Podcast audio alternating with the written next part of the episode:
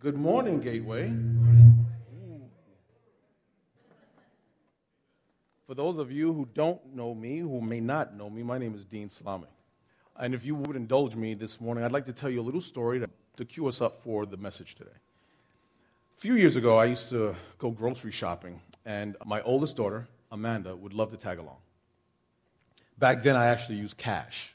And inevitably, I'd get back my cash, I mean, my, my change. And after Amanda saw me counting my change and pocketing it, after she saw that a couple of times, she would ask me, Dad, why is it that you do that? So I said, Well, you know, the answer is really twofold. One, when you go and buy something, you really should check your change, make sure you have the right change. But second, and most importantly, if grandma, my mom, found out that I didn't bring home the right change, she just might hurt me. So you see, when I was a kid, my mom used to send me to the grocery store a lot. And one of the things that she said was, make sure you bring back your change. Well, I was only six or seven, probably seven or eight around that time, really young, and I wasn't always good about bringing back my change. Most of the time, I was off by pennies, pennies here or nickels here, nothing big.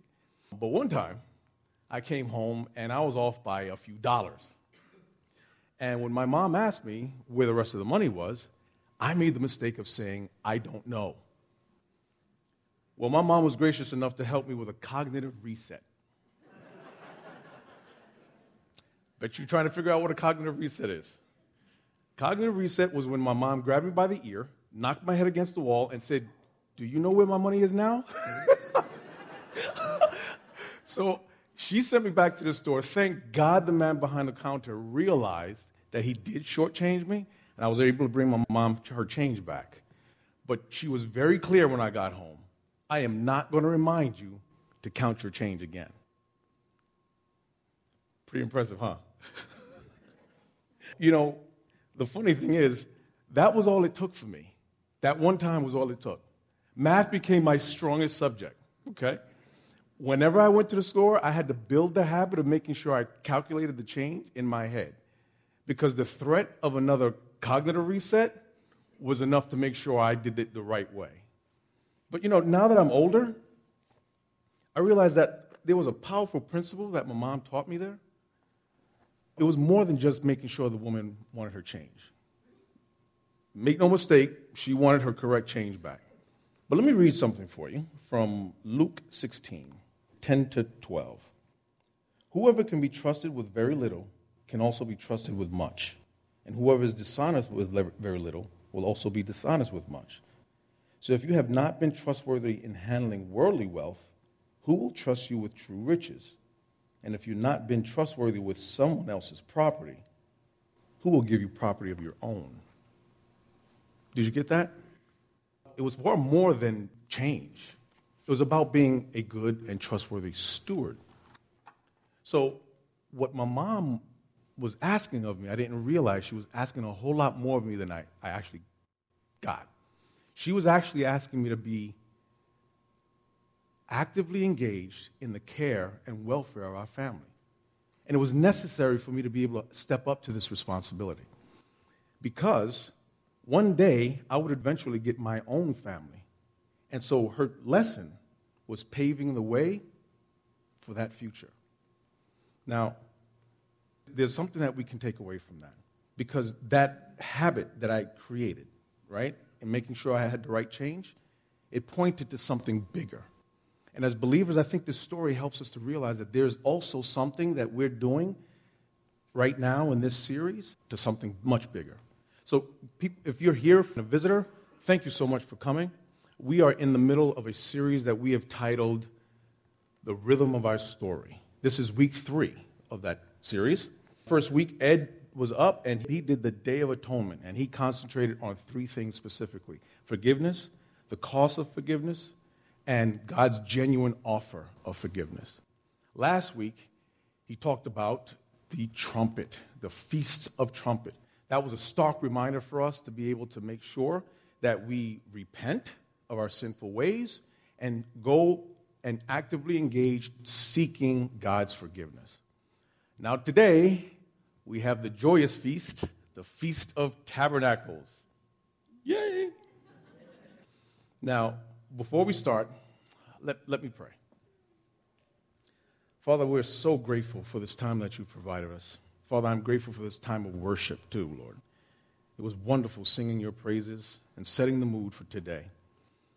But Father, I know that no time of worship is uh, truly good until we have heard from you.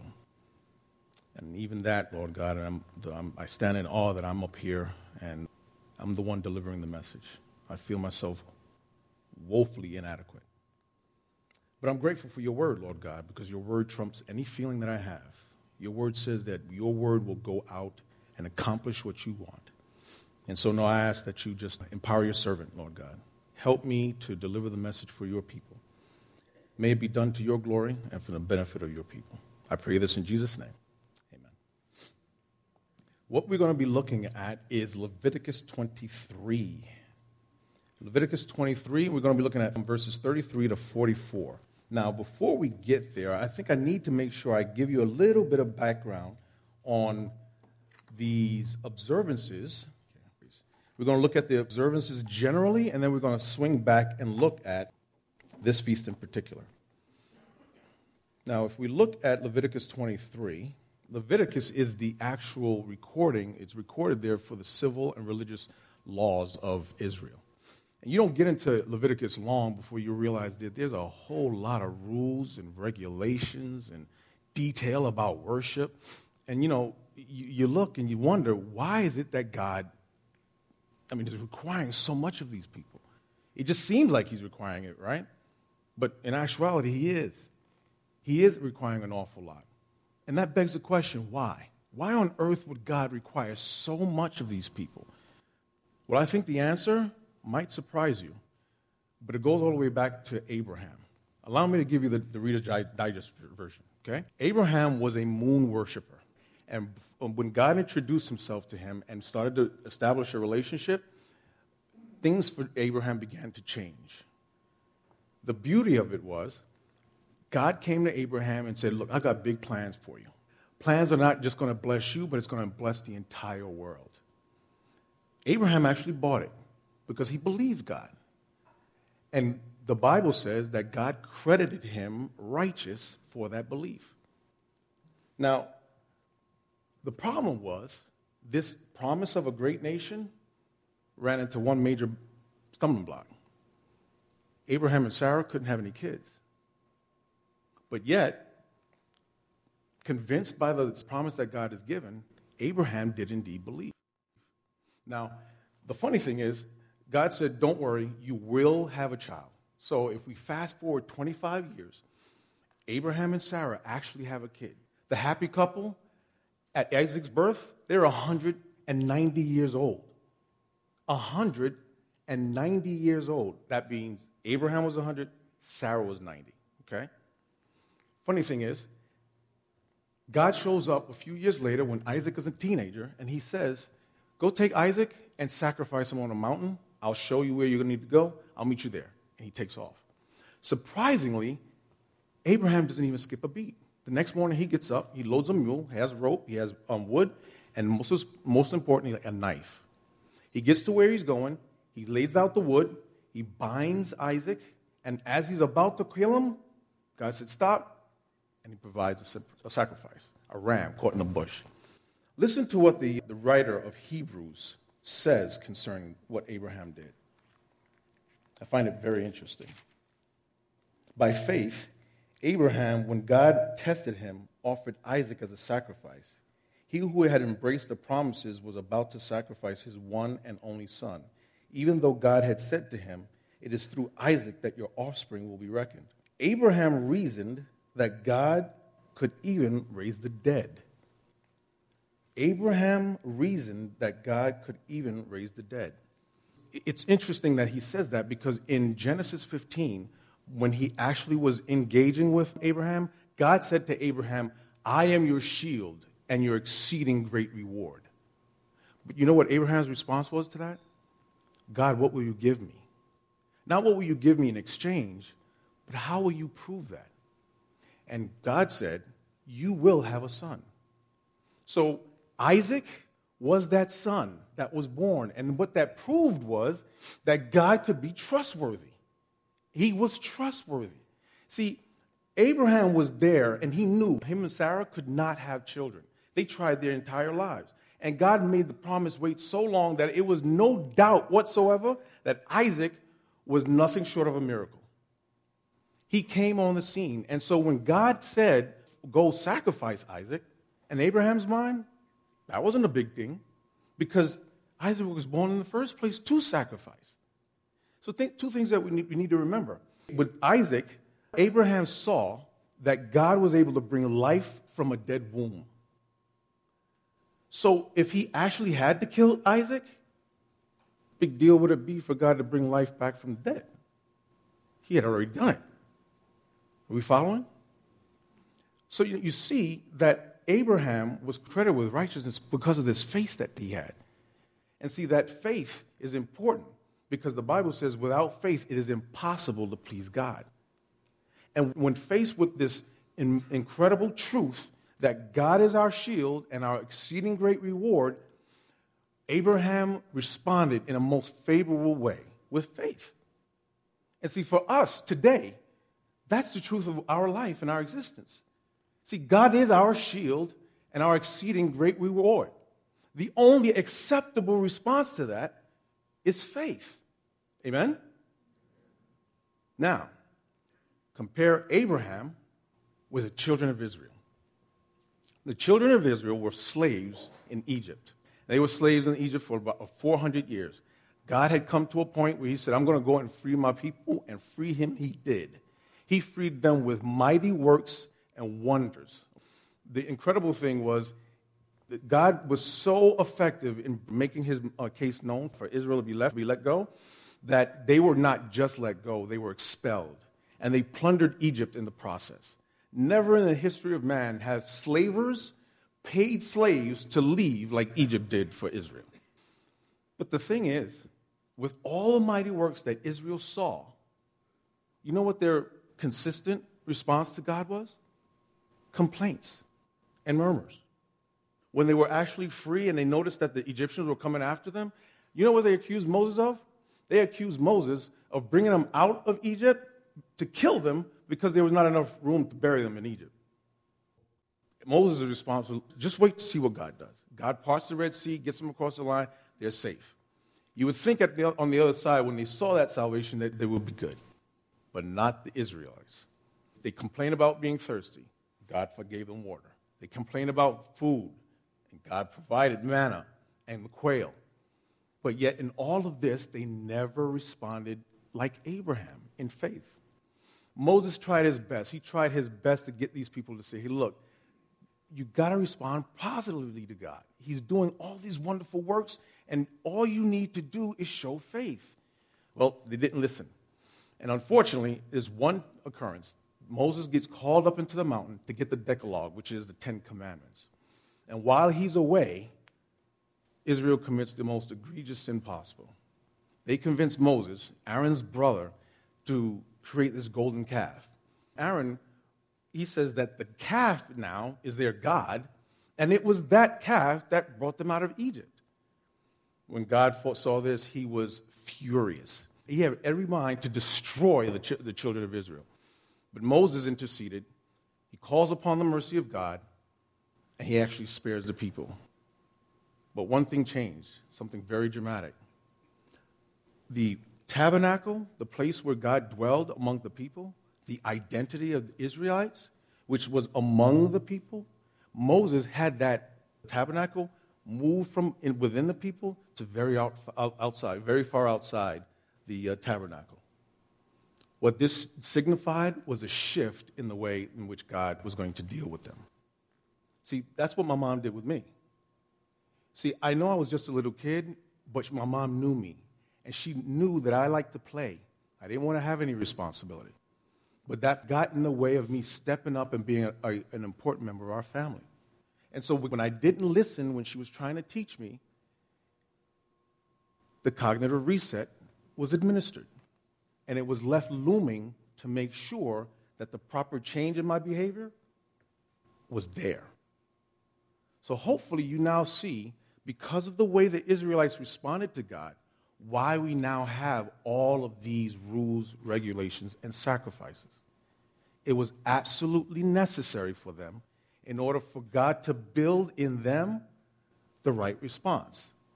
See, Paul recognizes in Galatians, he makes this couple of points that I think are relevant to this. In Galatians 3, verse 9, he says, Why then was the law given at all? It was added because of transgressions, until the seed to whom promise we referred had come. Then he says this So the law, which includes all the feasts that we are studying, the law was our guardian until Christ came, that we might be justified by faith. So you see, everything that we're studying, the feast, the law, everything, it was designed to bring about faith in us. But now, we get to the Feast of Tabernacles. And how does this work? Now, if you have your Bibles, uh, again, Leviticus 23, 33 to 44, I will not have you stand because this is a long passage. But if you don't have your Bibles, it will be on the screen for you. Okay? Now, the Lord said to Moses, Say to the Israelites, on the 15th day of the seventh month, the Lord's festival of tabernacles begins, and it lasts for seven days. The first day is a sacred assembly, do no regular work. For seven days, present food offerings to the Lord. And on the eighth day, hold a sacred assembly and present a food offering to the Lord. It is the closing special assembly. Do no regular work. These are the Lord's appointed feasts, which you are to proclaim as sacred assemblies for bringing food offerings to the Lord. The burnt offering and grain offerings, sacrifices, and drink offerings required for each day. These offerings are an addition to those for the Lord's Sabbath in addition to your gifts and whatever you have vowed and all the free offerings you give to the Lord. So, beginning with the 15th day of the seventh month, after you have gathered the crops of the land, celebrate the festival to the Lord for seven days. The first day is a day of Sabbath rest, and the eighth day also is a day of Sabbath rest. On the first day, you are to take branches from luxuriant trees, from palms, willows, and other leafy trees, and rejoice before the Lord your God for seven days. Celebrate this as a festival to the Lord for seven days each year. This is to be a lasting ordinance for the righteous, I mean, for the generations to come. Celebrate it in the seventh month. Live in temporary shelters for seven days. All native born Israelites are to live in such shelters, so your descendants will know that I had the Israelites live in temporary shelters when I brought them out of Egypt. I am the Lord your God. So Moses announced to the Israelites the appointed festivals of the Lord. Now, the prescription for this feast is actually in three separate pa- um, passages. It's here in Leviticus, it's also in Numbers, and it's also in Deuteronomy. Now, while I've just read Leviticus, I'm going to commend to you Numbers. And if you're interested to have to read it during your devotional time, it's Numbers 29, 12 to 38. But I'm going to simply summarize what I just read. But uh, Numbers has a whole lot of detail about sacrifices and I'll let you enjoy that on your own time. Now, the beauty of what these prescriptions give us, it, it helps us to see what the instructions were for this specific feast. Now, it was to be observed on the 15th day of the seventh month, which is five days after the Day of Atonement. It's at the end of their agricultural calendar. The end of their agricultural calendar was known as the ingathering. And the ingathering was that they just took the last crop of the year and they just brought them into storehouses. Out of this storehouse was where some of the sacrifices for the Feast of Tabernacles were to be brought. The Feast of the Tabernacles was also referred to as a pilgrimage feast. A pilgrimage feast meant they had to leave their homes and go to um, sacred um, centers of worship to be able to celebrate this feast. Every person born Israelite had to attend. So this was an actual national observance. Everyone had to be there. Moses later in Deuteronomy actually opened it up and said everyone within the borders of Israel were invited to come. Slaves or foreigners, they are, were able to come, okay? So, what we find here is that during the service, you had the opportunity to be able to teach as well. It was supposed to be educational as well as a celebration. Now, this was important because this is how the next generation was to be able to receive the cultural understanding of who God was, and they needed to learn how to engage with Him. After all, He was their shield and exceeding great reward as well. And so they needed to learn how to serve and worship this great God of theirs. If you noticed, there was a need for them to break off the branches of the trees and wave them as a, a symbol of rejoicing before God. By the way, the Feast of Tabernacles is the only um, feast that God commands a rejoicing. But those branches that they broke off, they used those to build the tabernacles. Because when they came in for the feast, they didn't live in hotels. There was no places to rent. They had to build them, and they had to build these tab- tabernacles each year. And these tabernacles were a symbol of the, the way in which Israel lived once they left uh, Egypt. Now, if you notice, one of the unique qualities of this feast was this rest that kept coming up. Rest on the first day, rest on the last day, the first day and the eighth day. Every day in between, they were supposed to, the first day, there was no work, but there were sacrifices to be made. First seven days, they had to have these sacrifices. Now, it's very important that you understand the sacrifices. I'm not going to go into a lot of detail about the sacrifices, but the fact that you had to sacrifice. Something had to cost you. Now, so we talked about everything that the feast required of us. Uh, the sacrifices themselves, this didn't exempt you because you had sacrifices from the Day of Atonement, it didn't exempt you. You couldn't come to this feast and say, you know what, I gave on the Day of Atonement five days ago, I'll take a pass. Moses said, no. Everybody's required, and if you didn't show up, you, have, you actually had to bring in accordance to the way in which God blessed you. So that proportion to the way that God blessed you, you had to bring that.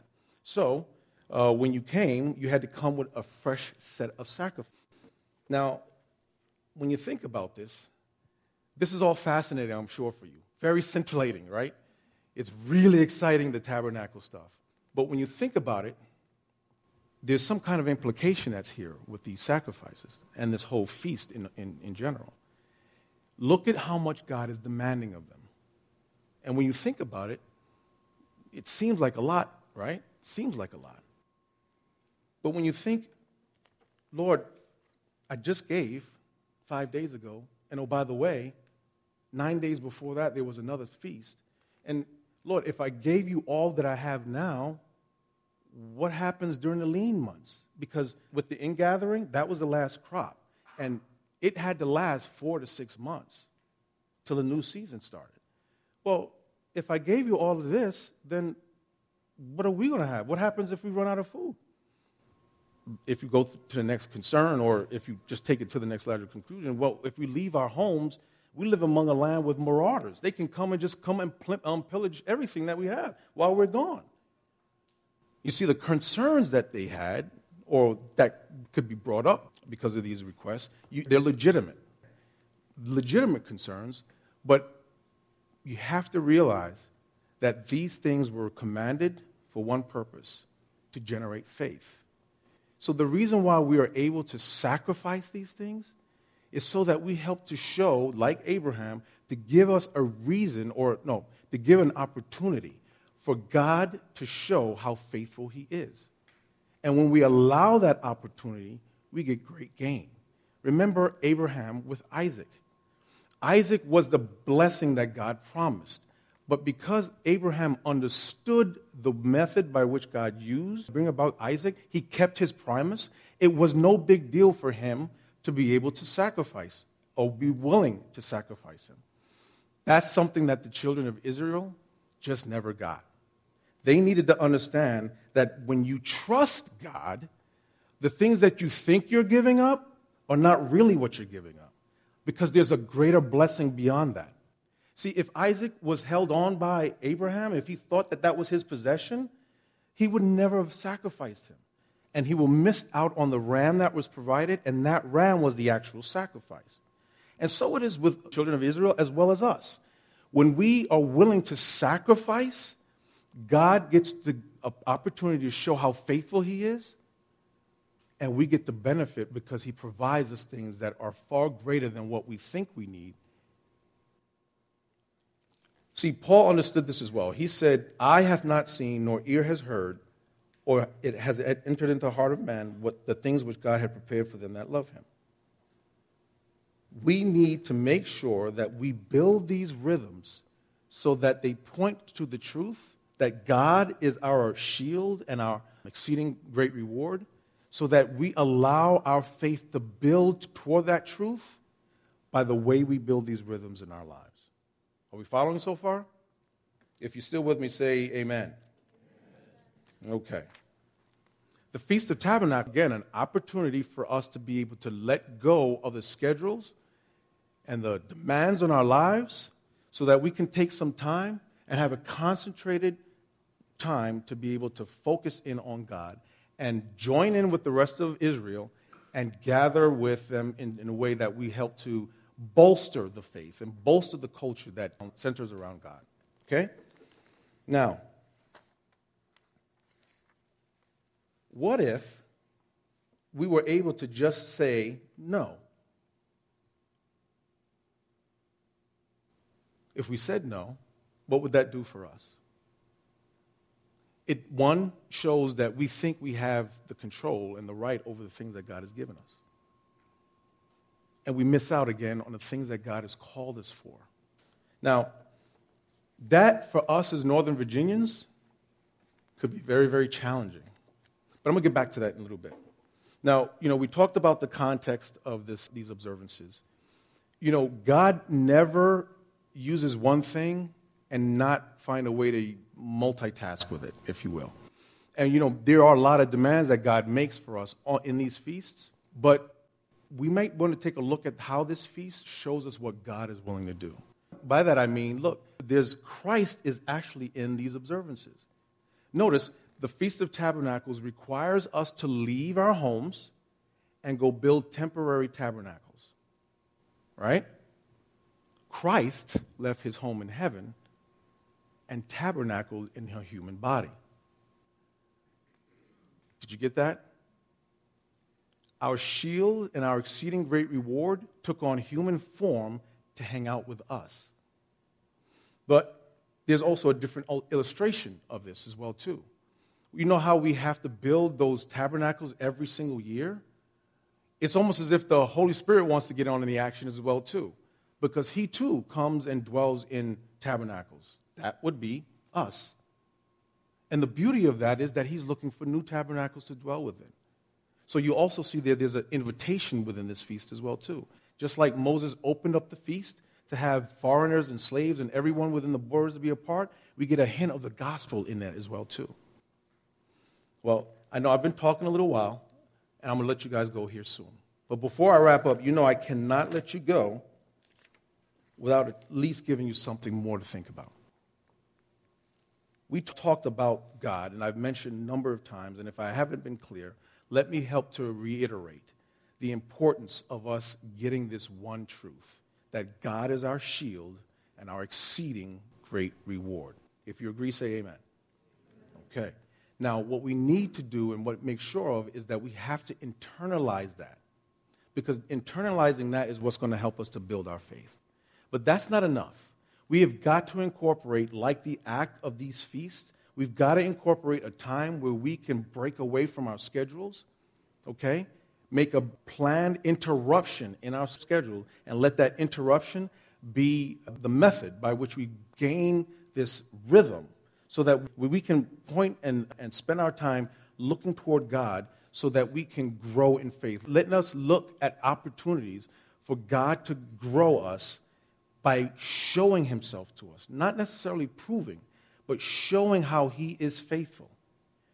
The way we do that is varied. It doesn't have to be difficult, it don't have to be hard, but it needs to be creative. So, one of the things I would suggest to incorporate this into our lives is that we get some help. If you don't know how or why or what to do, ask someone if your schedule is that busy, I would suggest, if you're not part of a small group, to allow yourself that break in your schedule. Join a small group. In it, you will find that break that you need and those opportunities for God to be able to get involved in your life and show Himself to you. If you don't know what that means or what that looks like, see Tim and Terry Eagle. They, are, they take care of our small, small groups, they will help move you toward that. Now, it's interesting. A few weeks ago, a friend of mine was talking to me about Barna study that he had heard about. the Barna study spoke about the fact that many children of believers, they're leaving the faith after they leave home. The number one reason for that is a disconnect in the faith. But you know what the real disconnect is, right? It's not disconnect in the faith, it's disconnect with God. Because it's not the faith, but it's who we place our faith in, right? But the number one reason that they say that it speaks to, they said it's not, it's because of their questions about the faith not being properly or satisfactorily answered, as well as the disconnect that they saw with their parents and adults. The profession of faith with the way they lived their lives didn't seem to match up. Now, I hope that's not the case for any of us here, but if it is, you want to thank God that God put this series on Ed's heart. Because these things that we're talking about, these methods by which we're able to build rhythms in our lives, they will speak to those things. And the last thing that we need to make sure of is that we, we may need to make sure that we engage the future or influence the future. And by that I mean we need to be actively engaged in seeing the next generation of believers coming through. That should include our children. You know, like Ed and Diane, Alfie and I, we had devotional times with our girls.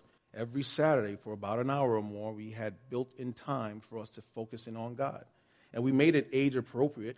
When the girls started reading, and they both started reading very early, what we did was allow them to, the opportunity to read from their storybooks. And it seemed to them such a big thing.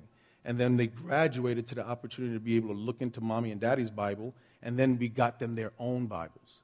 So, but in the process, what we were able to do was to engage them and teach them those things about the God and why we live the lives that we live.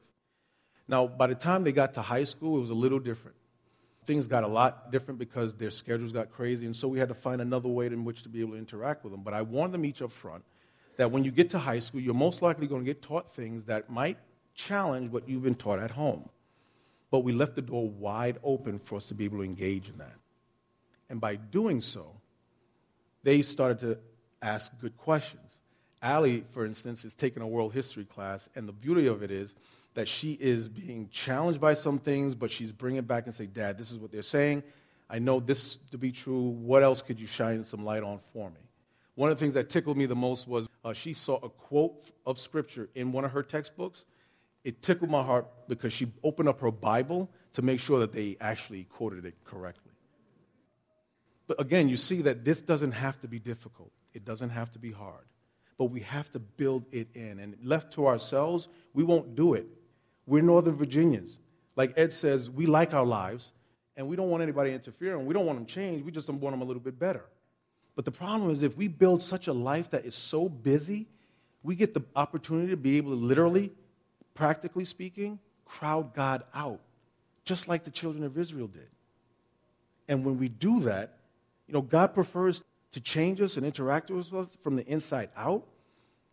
But if you relegate him to the outside, he can operate that way.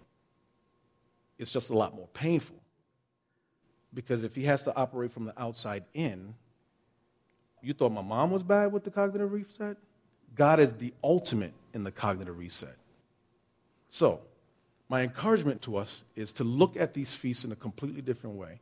Not the humdrum. I was talking to Rob, and he said, This is just a big camp day for us, right? Yeah, it could be, but it could be an opportunity for us to signal some times in our schedule where we have to make some changes. What if, if we have a, a job that just takes so much of our time, that we put that before the Lord and begin to seek a different job? So that we build more space in our lives for God. I'm not asking for any major changes in our lives. What I am asking for us is to build room in for God. And hopefully, as we begin to study more and more of these feasts, you begin to see that. Let's pray. Father God, we thank you so much for this time that you blessed us with. Thank you for the opportunity for us to be in your presence. I pray, Lord, that what scattered words I said today would go out and accomplish what you will in the hearts of the people that are here. And I ask that you would bless it. We commit all things to you as we give you thanks. In Jesus' name, amen. Thank you, Dean. I'm going to take a minute and illustrate the whole series, I guess, the point of what we're talking about, the point of what Dean was talking about this, uh, this morning. I described the illustration that we're about to experience last week or two weeks ago, but I, I want us to feel it for real now. Remember, we're talking about the rhythm of our story. And as part of our rhythm, typically, those of you who are connected to Gateway, and, I, and I, I'm seeing a lot of faces for whom this is true, typically a part of your rhythm is you come here almost every week and recalibrate here on Sunday morning. I think that's critically important. I think that's a critically important part of mine and Diane's rhythm, and it could and should be a part of your rhythm as well, but that's not all. So let's offer a rhythm illustration here, real quick, if we can. So, Jordan, uh, Nate, John, Eric, Mike as well. I want you to all now, if you would, to think of your favorite worship song. Not one we did this morning.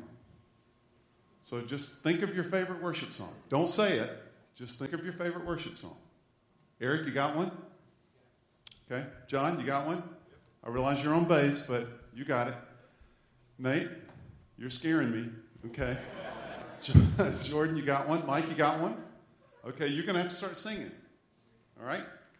I'm going to count to three, and I want you to play.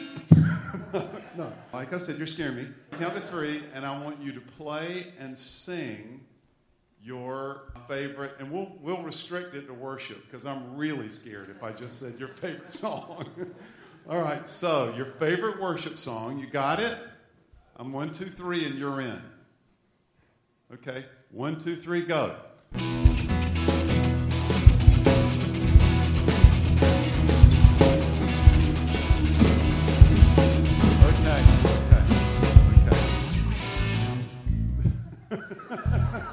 This is often what happens in our lives. We get out of sync, even with ourselves, and certainly with one another, and with what God wants to do in our lives, and with Him. So He built, for cognitive reset purposes, He built a system, an elaborate system of sacrifices and feasts and offerings and gatherings at some of the most challenging times of the year. Doesn't matter. You're going to focus on me. And I'm convinced that you and I need to have that same kind of rhythm in our lives, or we won't connect to Him at the most practical level. So that's why at Gateway we talk about Lent. And what are we going to do during the Lenten season? And, and we gather every Sunday morning and we gather during the week in small groups to just recalibrate. I've said many times before, you know, for, for my small group, I don't typically feel like, whoa, I can't, yes, I can't wait to go out on a freezing cold night in February and gather with some people I barely know. Yes. And yet, over, right? Over the long term, that rhythm makes a difference. And so you and I are suburban Americans, and the rhythm of our lives gets set for us if we don't set it. And that rhythm is work week and the work calendar and work projects and school and school breaks and school times and bus schedules, etc. Our schedule, our rhythm will be set for us if we don't determine to set it. So, our encouragement week after week after week during this season is let's set a rhythm for our lives. Okay, let's stand together. So, Dean wanted to make the point this morning that God is our shield and our exceedingly great reward. So, what he communicates to us consistently, right, is He's good. He's going to be good. He's going to provide.